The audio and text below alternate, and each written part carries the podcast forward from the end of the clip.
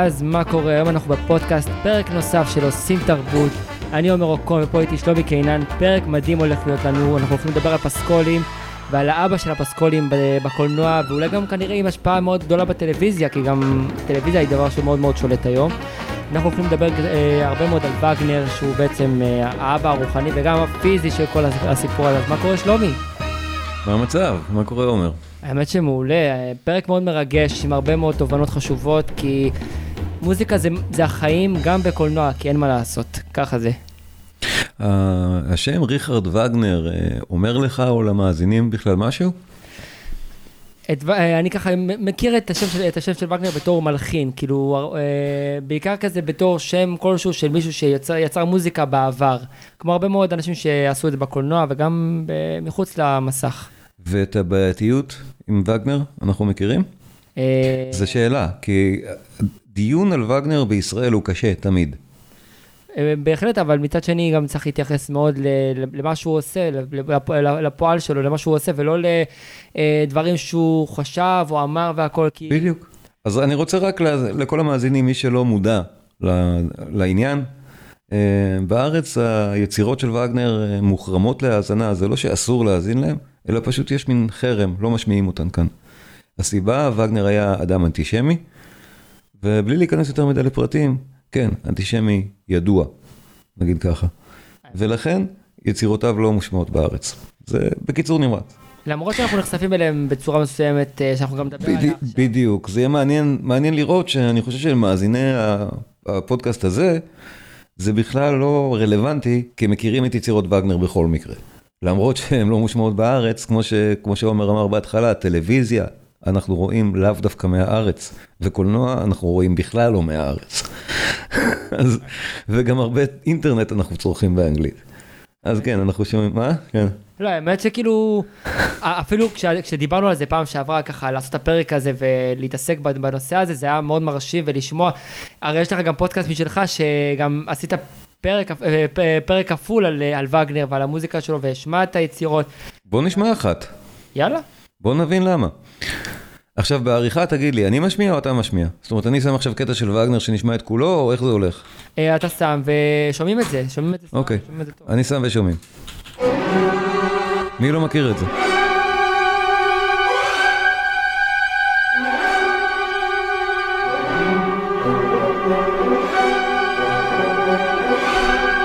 הקטע הזה נקרא רכיבת הוולקיריות, או מעוף הוולקיריות. זה מהדרמה המוזיקלית השנייה מתוך הטטרלוגיה שנקראת מחזור הטבעת.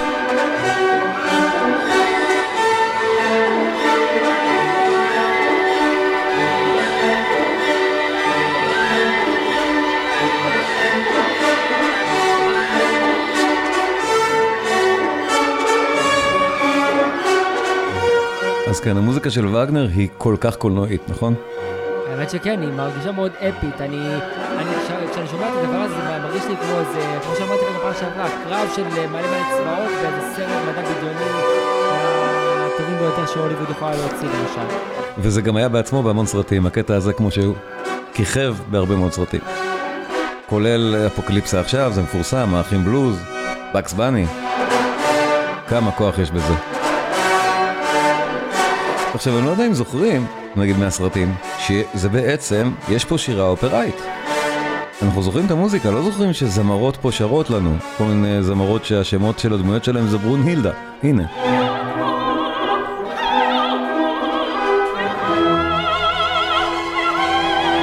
מה זה שרות? צווחות. איזה גבהים הן צריכות להגיע, כן? לא אגיד לך, כן.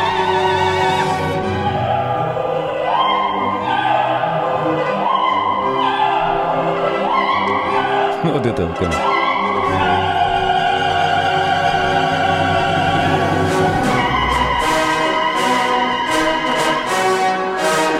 אז כן, וגנר מייצר פה המון כוח, כי הוא יודע איך לייצר כוח. אבל הנקודה שאתה מדבר על ההשפעה של וגנר כאבי הפסקול הקולנועי, מה שנכון. וגנר הוא אבי הפסקול הקולנועי בהרבה מאוד מובנים, לא רק בגלל שהמוזיקה הזאת נשמעת כמו קולנוע, אלא הפוך, מוזיקה לקולנוע נשמעת כמו וגנר, כי הוא בעצם כתב את ספרי הלימוד של איך להלחין מוזיקה לדרמה בימתית. ומה, סליחה? כן. זה מאוד כאילו משתלב לי בסרטים, עכשיו בראש כאילו, אני עכשיו רואה לי בראש הרבה מאוד סרטים, סתם סרטים למשל של, אה, אה, בסגנון של שר הטבעות, כמו שאנחנו כבר אה, דיברנו אז, ו- וגם סרטים של מלחמת הכוכבים, שזה כאילו מאוד מאוד נוגע. אה, בעצם הרבה מאוד סרטים הושפעו מהיצירות של וגנר, כמו שאנחנו כבר יודעים ושמענו עכשיו, ובעצם כאילו מדובר נניח בשר הטבעות, אה, סרטים כמו מלחמת הכוכבים, שזה סדרות סרטים אפיות, מטורפות, וכאילו קשה לך לדמיין את, ה- את הסרטים האלה עם כל הטירוף שיש בהם, בלי הסאונד, הסאונדטרק והפסקולים המעולים שיש להם מסביב, שמכניסים אותך לאווירה, וזה כאילו, זה זה, זה בול העניין.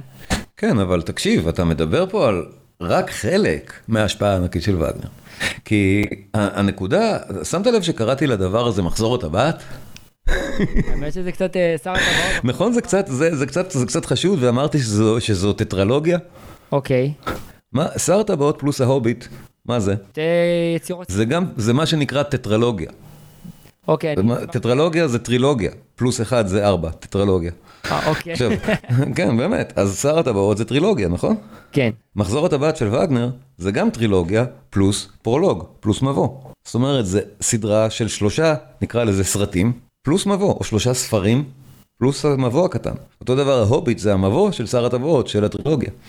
טולקין לקח מווגנר המון. זה ממש עכשיו- כאילו, לחשוב על זה ככה, זה מאוד... אה, הוא לא לקח את המוזיקה, טולקין כתב ספרים, אבל אותו רעיון של טבעת הרשע, או טבעת הכאוס, הטבעת הזאת, זה נמצא אצל וגנר במחזור הטבעת שלו, באותם ארבעה סרטים, אין סרטים במאה ה-19. אז קוראים לזה דרמה מוזיקלית, או בשם המקובל אופרה, שם לא נכון אגב. במקרה הזה זה אלה אינן אופרות, אלה דרמה מוזיקליות. זה אמור היה לעמוד על במה באולם שנבנה במיוחד בשביל זה עם התפאורה וכל הפיצ'פקס בביירויט אשר בבוואריה. וכן, וערב אחרי ערב נותנים את כל השואו הזה, שהוא בעצם שר הטבעות שלהם. זו פנטזיה בדיוק מהסוג הזה. איך קוראים לדמויות שם, אתה חושב? הדמויות שמופיעות בשר הטבעות במחזור הטבעת של, של וגנר. איך תן? ניחוש, איך, נקרא, איך, נקרא, איך נקראים הגיבורים? עכשיו, בוא נשים קצת מוזיקת רקע, בסדר? אוקיי. מוזיקת רקע פחות מפורסמת, אבל מאוד יפה, שתהיה לנו נחמדה לרקע הדיבור, מהדרמה המוזיקלית שנקראת לוהנגרין, האוברטורה שלה. את החלק המפורסם דווקא בלוהנגרין, שכולם מכירים, בוא נגיד ככה, זה לא אוברטורה, זה ה... אה, חלק מהמערכה השלישית, ועכשיו המאזינים יהיו קצת בהלם מה אני משמיע להם עכשיו, כי אף אחד לא ידע שזה וגנר, ההוא שאסור להשמיע אותו בארץ, שימו לב.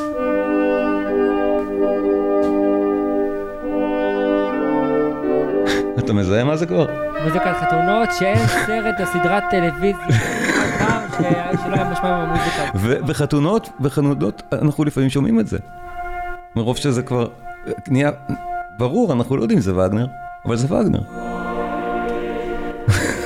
זה קורה. כי זה לא משנה, כי זה לא משנה כמה אנחנו מנסים להתרחק מהדברים האלה. זה, יגיע, בדיוק, יגיע, אין מה לעשות.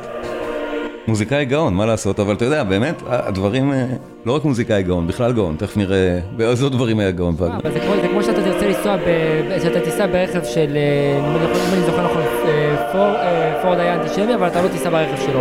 אתה תיסע בזה ואתה תחווה את זה כמו שאתה חווה את אה, דיסני שהיה אנטישמי, ואתה עדיין רואה את הסדרות והסרטים מהחברה שלו. זה קיים וזה קיים ואין מה לעשות, לא משנה. הדיון על וגנר הוא יותר מורכב, אבל מה שבאמת מעניין בעיניי, זה שלמרות החרם מכירים את המוזיקה מצוין ואפילו אוהבים אותה. אתה יודע, זה, זה הקטע שבעיניי דווקא הוא יפה. בלי, בלי להגיד שהדבר הוא באמת, אה, למה להחרים מוזיקה בכלל? אבל אה, הנה, זה לא אנגרי. הדרמה המוזיקלית שכל עניינה, וגנר תמיד התעסק רק עם מיתולוגיה. לכן הקשר ההדוק של כל התרבות הפופולרית לווגנר. וגנר היה בעצם חוקר המיתולוגיה הרציני הראשון אי פעם בכלל.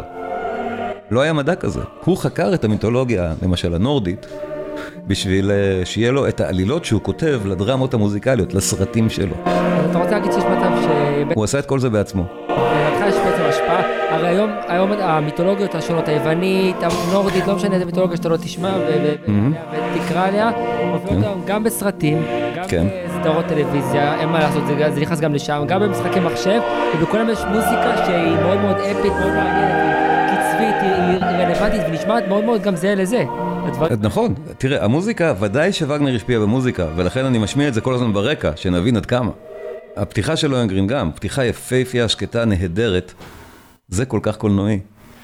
והאמת- אז יהיה- ילווה אותנו, אבל מה שאני מנסה להביא את הדיון זה למקום הלא קולנועי דווקא. ס- מחזור הטבעת. שם של ראש האלים שם זה ווטן בגרמנית, בנורדית זה אודין, אה, אוקיי?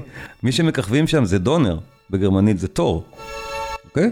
לוקי, שבגרמנית הוא לוגה. כל התרבות הפופולרית ניצוקה בעצם על היסודות שווגנר בנה במאה ה-19. אנחנו פשוט כישראלים לא מכירים בכלל את הרפרטואר הווגנריאני, בכלל, ובכך אנחנו לגמרי עיוורים לתופעה תרבותית, אני חושב, מהחשובות באירופה של המאה ה-19 ובעולם בכלל. זאת אומרת, כל הארצות הדוברות גרמנית, ודאי שהדמויות המיתולוגיות של וגנר הן מיתולוגיה מבוססת עמוק, וגם בארצות הדוברות אנגלית. זה מדהים, השמות האלה, פרסיפל, אתה יודע, לוהנגרין, טנהויסר, לא- לוקי, ברונהילדה, פריה, הקטע- פריקה. אני ממשיך עם השמות שיגידו לך את כל המיתולוגיות שאתה מכיר היום. פשוט יפרקו אותך לגורמים. אתה יודע, כשאני נתקלתי בלוקי, בשר הטבעות, כאילו במחזור הטבעת של וגנר, התחלתי להבין עד כמה חזקה ההשפעה של האיש. עזוב את המוזיקה. שוב, תשמע מה אנחנו שומעים ברקע, עד כמה השפעה, חזקה השפעתו של האיש. כן. איזה מוזיקה זאת. עכשיו, אתה- עכשיו. אתה, אתה נניח בתור, אתה, אתה יוצר של מוזיקה, אתה מבין את העולם הזה, את העולם של הפסקולים ואת העניין הזה. כמה זה לדעתך בעצם קשה לי כאילו ליצור את הפסקול המושלם לסרט, או אפילו סתם דרמה מוזיקלית כמו של וגנר, שזה כאילו... תראה, וגנר, שוב, וגנר התכוון ליצור סרטים. עכשיו, אה, השאלות שלך כל הזמן מכוונות למוזיקה, ואני מכוון כל הזמן למיתולוגיה. תן לי להמשיך עוד דקה עם המיתולוגיה. אין בעיה. פסקולים כמו של ג'ון וויליאמס, שבונה מה שנקרא לייט מוטיב. אתה מכיר את המילה הזאת? לא, אתה מכיר את המילה לייט מוטיב? אה, כן, כן. לייט מוטיב זה מושג שווגנר ניסח עליו, הוא כתב עליו ספרים, הוא לא קרא לזה לייט מוטיב, אבל וגנר המציא את הרעיון הדרמטי של הלייט מוטיב המוזיקלי. הוא באמת המציא אותו וכתב מחקר, או בעצם לא, כתב מין treatise, על, שנקרא מוזיקה ודרמה, על איך להכליל לייט מוטיבים בתוך דרמה מוזיקלית, בתוך למעשה, בתוך סרט. וגם עשה את זה. כל מה שאנחנו שומעים עכשיו, כל מה שאנחנו שומעים עכשיו ברקע, זה ה... איך וגנר מלחין בעצם לסרט שנקרא לוהנגרין. ושם פה לייט מוטיבים לכל האורך, שמתפתחים ומשתנים. וגנר כתב את ספר החוקים איך לכתוב לתמונה. עכשיו, אה, הם נורא, מאוד מושפעים מהסגנון, זה נשמע כמו מוזיקה לקולנוע. כי וויליאמס למשל, ב Star Wars, מאוד מושפע מווגנר, הוא לא היחיד. אתה יודע, גם האוורד שור, כולם מושפעים מווגנר. אבל אה, בסגנון, כל הסרטים שלו מושפעים פחות. אבל גם בקונספט, תקשיב, בגלל שווגנר השפעתו התרבותית כל כך גדולה, נראה לך שג'ורג' לוקאס לא, לא שמע את וגנר? זאת אומרת, העלילה של Star Wars מבוססת גם היא בהרבה מובנים על עלילת שר הטבעות, זה, אה, סליחה, מחזור הטבעת. זה מה שהכי מעניין. לוק סקייווקר, הוא לא יודע שהוא בן של דארט, של דארט ויידר, נכון? לא, אבל אנחנו ויש ביניהם קרב חרבות. עכשיו, קרב החרבות ביניהם, מזהירים, אנחנו צריכים להזהיר שיש פה ספוילרים כנראה, אז אה, אה, אתה רציני? אתה צוחק עליי. לא, סתם, למי שלא... תזהיר את זה בת- בתחילת הזה, אז יש, יש אדם שאיננו יודע, שמאזין לפודקאסט הזה שלא יודע את זה, אוקיי. אם זה ספוילר. אז אני אעשה לך ספוילר אחר. גם זיגפריד, במחזור הטבעת, הוא בעצם הבן של ווטן. הוא הנכד שלו, לא משנה. אבל הנקודה שזה בדיוק אותו סוג של דמות. זיגפריד הוא הגיבור הזה. שבסופו של דבר, בקרב חרבות מול אביו, שהוא לא יודע שהוא אביו, הוא מנצח אותו. זאת אומרת, זה ממש דארט ויידר מול לוק סקייווקר. לקחו את זה ממחזור הטבעת. המיתולוגיה של וגנר היא כל כך משפיעה. עכשיו, זה לא, לא אני אומר את זה, אתה יודע, זה לוקאס עצמו אמר. אז אם גם טולקין, גם לוקאס, ואיזה מיתולוגיה ב-MCU שתרצה מושפעים בעניין של התוכן שלהם, ולא רק במוזיקה מווגנר, אפשר להתחיל להבין איזה ענק האדם הזה היה. כאילו כל, הב- כל, כל הבסיס של הרבה מאוד סרטים, גם היום וגם אז, הם איכשהו, הבסיס שלהם זה וגנר, לא משנה לאיפה הוא סובב את זה, הוא ה- שלהם בצורה מסוימת. גם במוזיקה, שזה עניין נפרד בכלל מכל ההשפעה התרבותית האחרת. בוא נבין, אם אתה פותח עכשיו, מחפש וגנר בוויקיפדיה, רצוי באנגלית, אתה תמצא שהוא גם אבי הפסיכואנליזה בה במובנים, למשל. זאת אומרת, ההשפעה שלו היא מרחיקת לכת להרבה כיוונים אחרים, ודאי של פילוסופיה, ספרות, ואפילו שוב פסיכואנליזה, שזה לי היה שוב מוזר לקרוא את זה, אבל עד כדי כך. אה, רוצה עוד דוגמה למשל? דבר אליי. אתה זוכר את שודדי הקריבים למשל? אה, נכון. ההולנדי המעופף זה שודדי הקריבים המוקדם. תשמע איזה מוזיקה. זה של, של וגנר, כן? ההולנדי המעופף זה אותו הולנדי מעופף, כן? הוא... בשודדי הקריבים 2 הוא מופיע.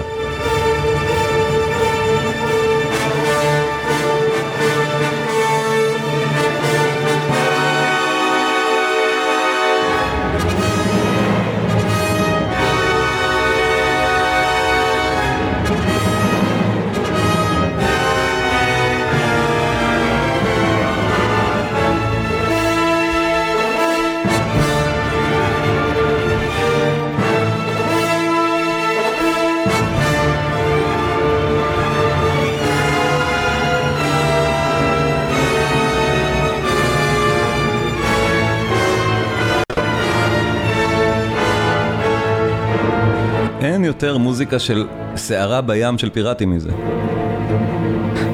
עכשיו, העלילה פה גם, מה שמדהים, שזה, שוב, העלילה היא ההולנדי המעופף. זה עלילה של סרט, של בלוקבאסטר. אתה יודע מי זה ה Flying Dutchman? מי לא, בוא נגיד ככה. בדיוק. גם- זה גם זה. בלי- גם בלי לראות שזה... נכון. זה זה.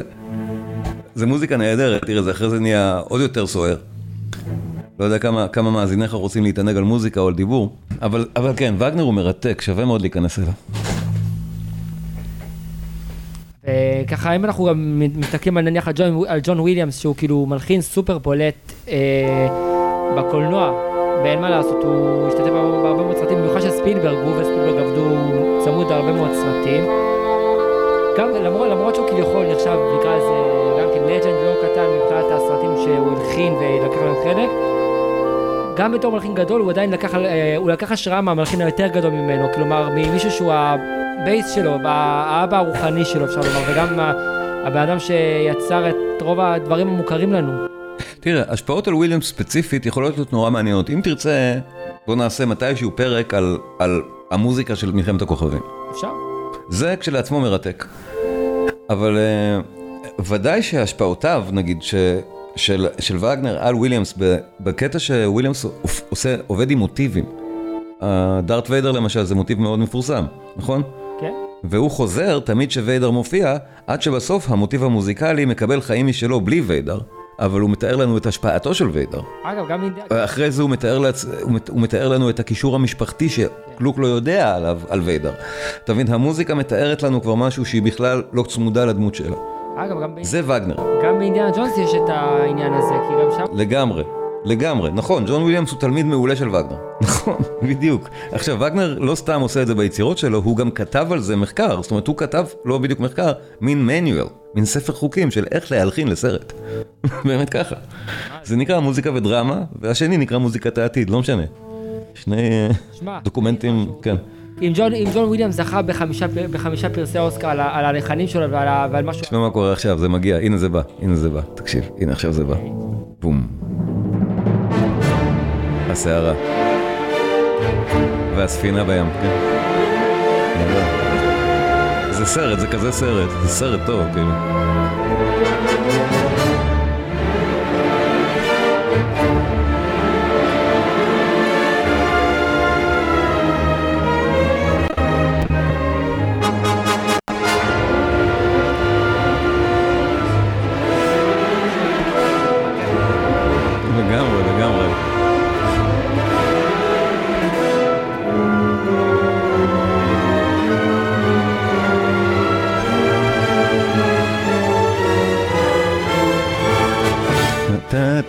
טה טה טה טה, אז זה המוטיב שמתאר את ההולנדי בעצמו, קורים איתו כל מיני עניינים בעלילה, כן? ברור. יש לייט מוטיבים פה, הכל מורכב מלייט מוטיבים, זה נהדר.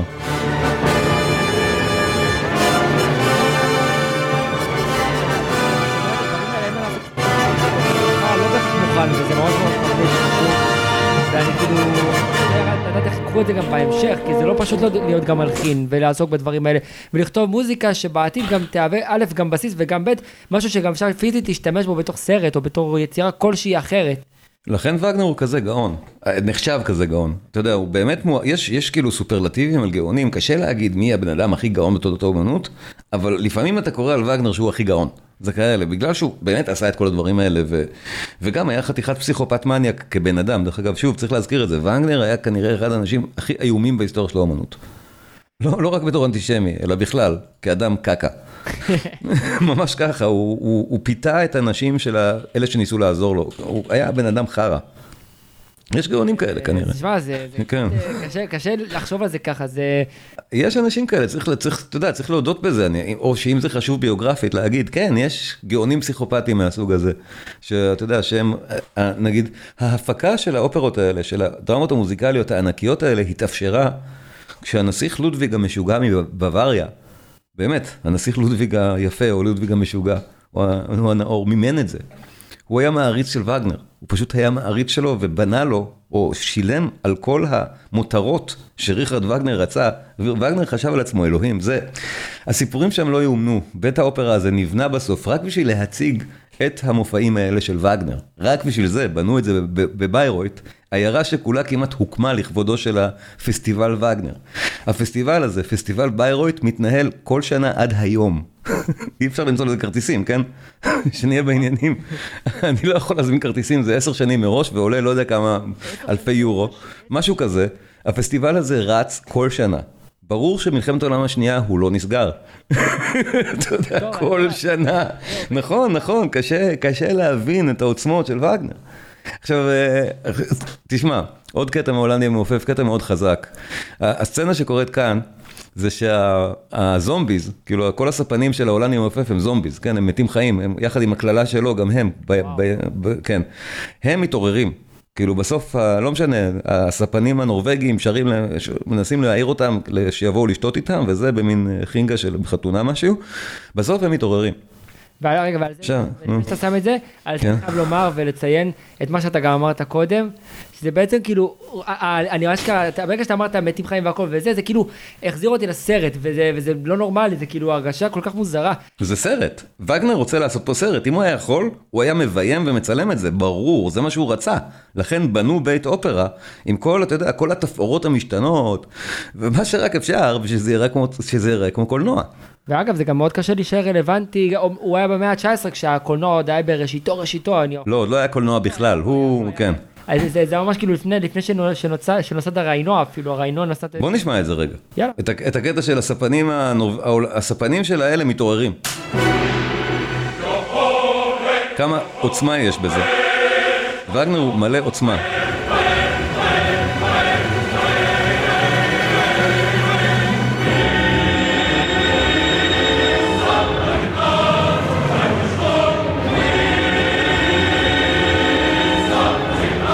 הם קוראים לנורבגים, לסרפנים הנורבגים, בחזרה, וצועקים, הם צועקים אחד לשני. זה חזק. עכשיו, אם מכירים את הארי פוטר,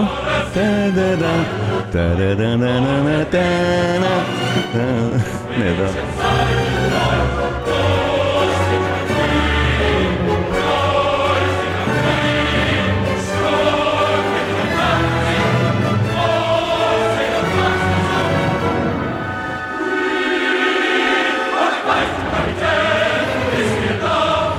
ממשיך ככה, פאוור על פאוור. זה... שמע, אני אגיד, אני אגיד, אני אומר לך אה, משהו כזה, אני בן אדם שלרוב אין לו אוזן מוזיקלית. תראה, זה, הסצנה הזו זה של לוקי, אנחנו יודעים מי זה לוקי, נכון? וווטן, שקוראים לו בדרך כלל אודין, אנחנו גם יודעים מי זה, הם עכשיו צריכים אה, לקחת את טבעת, את הטבעת שהניבלונג הרשע הגמד הרשע, הניבלונג, מתחת לאדמה כזה, יש להם מערות לכל הניבלונגים. אה, הפך את כל שאר הניבלונגים לעבדים שלו, יצרו טבעת זהב שבעזרתה אפשר לשלוט על העולם, והאלים רוצים לקחת אותו ממנה. זה הסיפור הכללי. אז האלים עכשיו איכשהו טסים מוולהלה, מהטירה שלהם בשמיים, או מאיפה שבונים את הטירה, מה... איפה זה לא יהיה ולהלה, ומשם הם צריכים איכשהו לטוס אה, למתחת לאדמה. עכשיו ברור, אי אפשר להראות את זה, אז, אז בתפאורה בטח שמו שם עננים או משהו זזים או כאלה בביירויט, המוזיקה צריכה לתאר את הדבר הזה. אז מתארים אותם, באמת, מי ה... המוזיקה מתארת את הנסיקה שלהם. בהצלילה שלהם, מה, מלמעלה עד למטה, עד שהם רואים את כל העובדים על הזהב, כל העבדים הניבלונגים עובדים על זה ושומעים אותם ממש מקישים בקצבית שהם עובדים. זה מדהים. הסצנה הזאת היא לא תיאמן מוזיקלית, וזה כל כך קולנועי.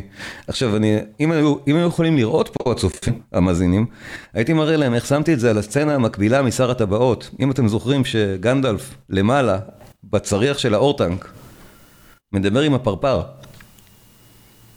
ואז הפרפר או ציפור עף ורואים דר, את כל האורקים חוצבים זהב. אתה זוכר את הסצנה הזאת? כן. אז תחשוב, זו המוזיקה של הסצנה הזאת.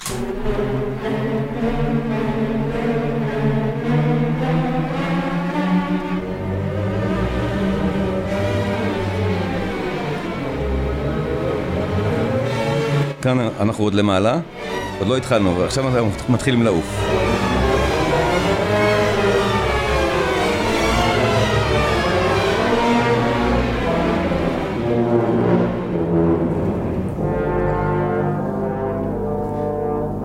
ועכשיו מגיעים אל מתחת לאדמה, ואז זה במין תעופה כזאת, אוף, קשה, קשה לתאר את התמונה הזאת.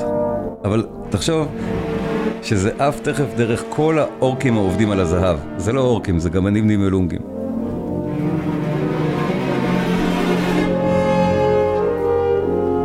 עכשיו זה מתחיל.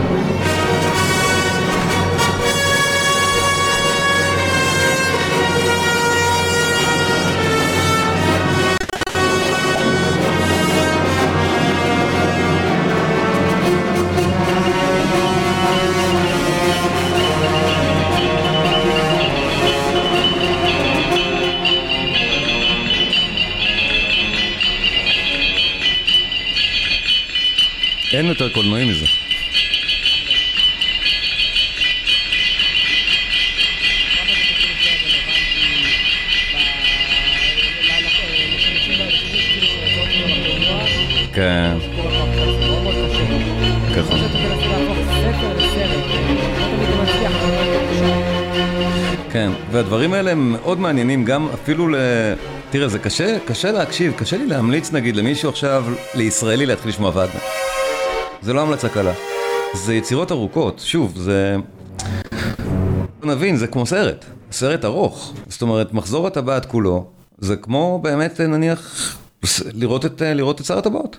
זה לשבת 16 שעות. להקשיב לזה.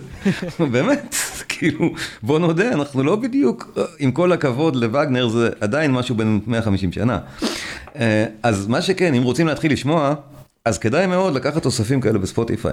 של אוספים, אה, לא, לא, לא, לא יצירות שלמות. כי יצירות שלמות של שירה בגרמנית זה יכול להיות קשה. מה לעשות, ורנר שרים בגרמנית, כן? גרמנית שפה, אה, גרמנית שפה. אבל שמת לב שלא השמעתי לך שום דבר בגרמנית כרגע. יש כל כך הרבה כאלה, בתוך, בתוך כל היצירות האלה יש המון קטעים תיאוריים מהסוג הזה שאין עליהם שום שירה מעצבנת, וכמעט כל מה, אם תחפשו סתם וגנר, פשוט תמצאו כאלה. קודם כל, את האוספים האלה של הווגנר הכי טוב, ה top 10 או וגנר, מה שלא יהיה זה כאלה. זה לא שירה אופראית. אבל אפילו עם שירה אופראית, לא תמיד זה, לא תמיד זה מגעיל. אני, לסיום אשמיע משהו. כן, קדימה. אוקיי, דונר. דונר זה תור. אז תור, כי הוא אל הסופה והשערות וכאלה. כן, אז, אז תפקידו בסצנה הזאת זה פשוט לייצר גשר, לצוות על כוחות הטבע, לייצר גשר קשת בענן, בשביל שהאלים יוכלו לצעוד עליו.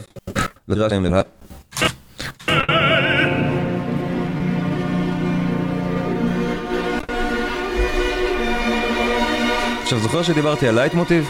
כן. זוכר מה שמענו בהתחלה? זה אותו לייט מוטיב בעצם?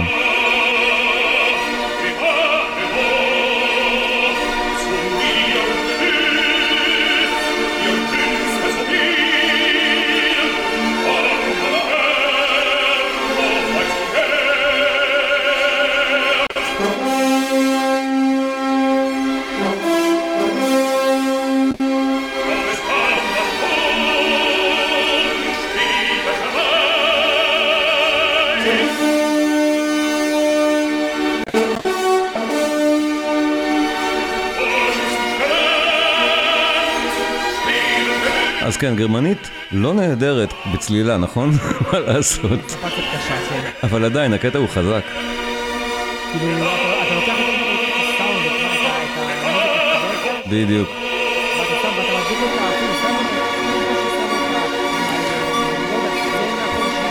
אז בדיוק, זה מה שאני אומר. יש אוספים כאלה שפשוט העיפו את השירה מהם, לכל הקטעים היפים האלה. אפשר למצוא, ואני מאוד ממליץ מעולה, אני לא... בדיון. זה כל מי שישמע את זה. לא, אני אומר יחסית, אתה יודע, אני אומר, בטח ששירה בגרמנית זה לא, לא, לא כיף לשמוע, מישהו בן גילי יחשוב טיפה שונה. אבל אתה יודע, לא באמת, יש, יש אנשים שאני מרצה בפניהם שנהנים להתעמק באופרה וגם אני. אתה מבין מה אתכוון? אז ברור שאני מדבר פה ברמה שונה וסבבה, כן? כן, אוקיי, קול. אז יופי, היה ארוך. אבל היה טוב, היה כיף. אז דיברנו, אז בעצם היום דיברנו על וגנר, שבעצם השפיע בצורה מטורפת על הקולנוע ועל המיתולוגיה וכל מה שאנחנו מכירים היום. וגנר, וגנר פחות או יותר אה, המציא את התרבות הפופולרית שאנחנו מכירים היום. בצורה כזו או אחרת עם היצירות שלו. אמנם לא עם החלק של השפה הגרמנית, כי מה לעשות, אה, הבן אדם היה גרמני, אבל uh, המוזיקה שלו, העוצמות שהוא שידר, הכוונות שלו, הרצון שלו, אמנם ליצור uh, uh, דרמות uh, uh, ששומעים אותם באוזן קוליות, uh, אבל uh, בעצם הופנו בעצם לקולנוע שעוד לא נוסד בכלל, הקולנוע נוסד בשנות, ב- ב- במאה כאילו הקודמת, לא במאה ה-19, הוא נוסד במאה ה-20, בתחילת המאה ה-20. נכון, זה הרבה לפני הקולנוע עצמו, אבל ברגע שהתחילו לייצר פסי קול, התחילו לקחת אותם מווגנר, בטח שאת הקונספט של איך בנוי פסקול, לייט מוטיב, ובצלילם פסקול, פסי הקול המודרניים מושפעים הכי מווגנר, זה ודאי. ובאמת, וגם בתרבות הפופולרית, באופן כללי. כיף לדבר איתך. גם איתך, והיה ממש ממש מגניב, ולמדנו Yeah. המון, ווגנר הוא אומנם אנטישמי, אבל בצד שני יש לו הרבה צדדים חיוביים אחרים שאנחנו נחשפים אליהם. כל מה שאנחנו רואים, שודדי הקריבים, נכון. אה, הארי פוטר או whatever, אפילו אינדיאנה ג'ונס. הנה, אני שם מוזיקת רקע לסיום. סוף ולקרי. איזה סיום יפה זה. כמה זה קולנועי. איזה סוף יפה זה לסטאר וורס, נגיד, השלוש וצריך לבוא ההמשך, נכון? ואז הם מסתכלים לאופק או לכוכבים למעלה. זה בדיוק, איזה סוף יפה זה. כאילו הפרקים, אבל לא, עוד לא נגמר הכל, זה נגמר בסימן שאלה, שים לב. זה לא נגמר בסימן קריאה. תראה, יגיע עכשיו סימן שאלה. רגע.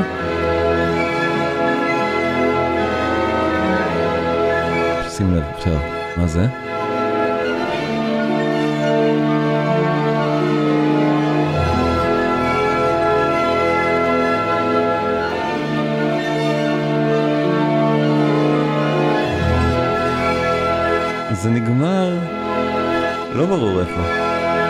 וגנר הוא נהדר, וזה אכן הסוף של החלק השני של האחד מתוך ארבע, שתיים מתוך ארבע. יש לנו עוד שני סיקוולים. זה הסוף השני. אחלה מוזיקה לסיים פודקאסט, לא? גם פודקאסט, גם סרטים, זה נשמע נהדר, לא משנה כמה פעמים נשמע את זה ואיך.